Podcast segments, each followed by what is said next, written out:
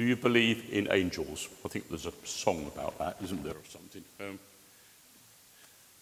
I must admit, I, I, actually find it quite difficult. Sort of, I'm not at all certain about sort of uh, legions of heavenly beings prancing about the place and sort of uh, um, coming and talking to people uh, and doing various things. And yet, I suspect that that's largely my sort of rationalist Western uh, scientific upbringing that doesn't want to multiply entities if we don't need them. There was a, a Catholic priest I was being told about who had just been diagnosed with multiple sclerosis, was feeling very depressed, very down, fearful for what the future might hold, and he went, quite appropriate at the moment, uh, to try and fill his car up with, uh, with petrol at a filling station. And as he was doing it, a man came up to him and said, All will be well, and all manner of things will be well. God is with you and will protect you. And he was busy filling. He thought, This is very strange. And he looked round to sort of, um, but the man had disappeared.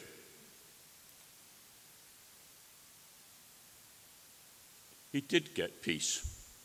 He did find a way of living in harmony with God and with everybody else as that disease took place. He did discover that in the parish in which he served, he was much loved, and he celebrated Mass while sitting in a wheelchair for many years.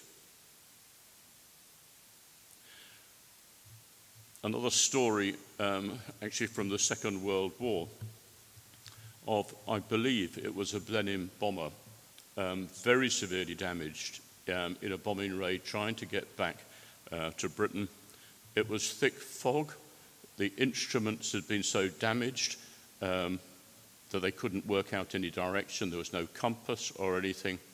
It was thick fog, so the navigator couldn't possibly do any star sights or anything like that. And they were low on fuel, and the engine was playing up. The chances were they were all going to die. And suddenly, to one side of the plane, into the pilot's vision, um, came a Mosquito fighter bomber and waggled its wings at the pilot, set off in front of it to indicate, Come and follow me. And so they followed this Mosquito back over the coast to the first available airfield. As they descended below the deepest mists of it, fog slightly lifted enough to see the runway. The mosquito lifted off and disappeared, and the Blenheim bomber safely landed. And after the debriefing, a very relieved pilot said, I really would like to say thank you to the pilot of that mosquito. And they said, What mosquito? There's not been another plane around here. Well, you can multiply instances like that of people meeting people and people coming into their lives, and you have to say, well, something has happened. And of course, the word for angel means a messenger, and it means somebody coming, in this case, from God to another human being. We've got instances of three archangels in the Bible. Uh, we've, of course, got Michael, whose day it was yesterday. And remember, it's, uh, it's Michael and all the angels, it's not just him.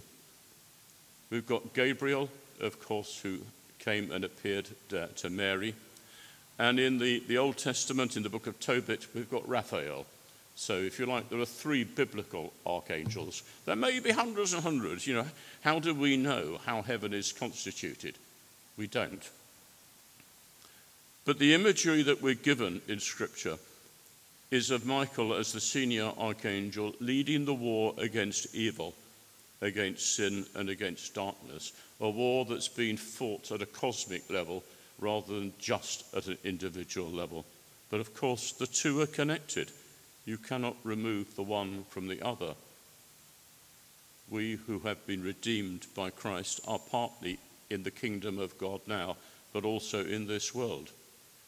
We fight the battles of this world, of sin, of evil, of oppression, of all things that can be wrong.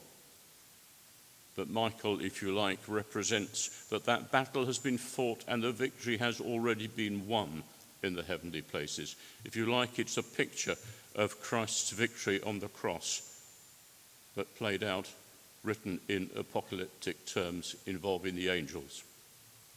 Which made me think about well, if we're thinking about angels and about messengers and about people like that, where do we go with it?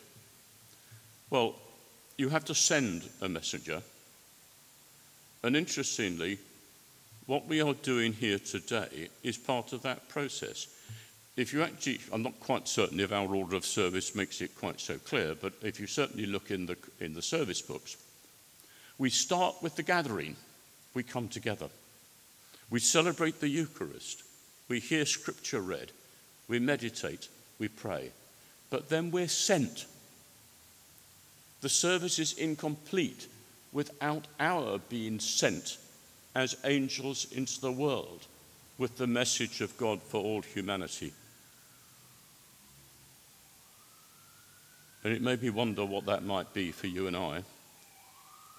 But it also made me wonder this morning, hearing on Radio 4 the absolutely appalling tale of the death of Sarah Everard and her mother's uh, victim statement that was read out by an actor on Radio 4. How could she ever forgive? It's not for us to say we can forgive. We have not been sinned against. But we do know from experience that those who have had dreadful things happen to them, until they can move to a stage which we might call forgiveness, you might use other words, they will not be at peace and that that man will have actually damaged and murdered somebody else's life psychologically as well as Sarah's. But how can it possibly happen? And I think we need to think more about what forgiveness actually is. It's in no ways minimizing uh, that which has happened. Because if you think about it from God's point of view, He offers that forgiveness to us but that doesn't mean he's saying, oh, well, those sins don't matter. They do matter. The evil in the world does matter. And to draw the analogy, as it were, backwards, from human beings needing to come to forgiveness so that they can receive uh, completion and, and wholeness and peace. So maybe the same is true for God. That in forgiving us, it's the way to if you like, to restore harmony in heaven. Not to overlook the seriousness, not to minimize it, not to say, well, actually, it doesn't matter, you, we can put up with that sort of thing. No, we can't. And I do hope that Sarah's mother may be able to come to that position of, while still being horrified and appalled at what happened, that she's able, with God's help, to say, I can offer forgiveness. Whether this man accepts it is his problem, not mine. But just as God has accepted forgiveness and peace into his life through Christ, so I can share it as well. And that is part of the ministry of angels for those who suffer in such distress. And you, in some senses, might be the angel that comes to somebody who is really distressed, una- unable to find peace in some area, the angel who comes to say, There is peace to be found. It's a hard road, but it involves us entering into the nature and very heart of God. Talking about hearts of God and things, of course, probably one of the most well known hymns that would go uh, with Michaelmas Tide is Ye Holy Angels Bright. And in the last verse of that, it's effectively a prayer that it asks for us with a well tuned heart to be able to offer praises to God. So as we sit in meditation, we will hear Ye Holy Angels Bright.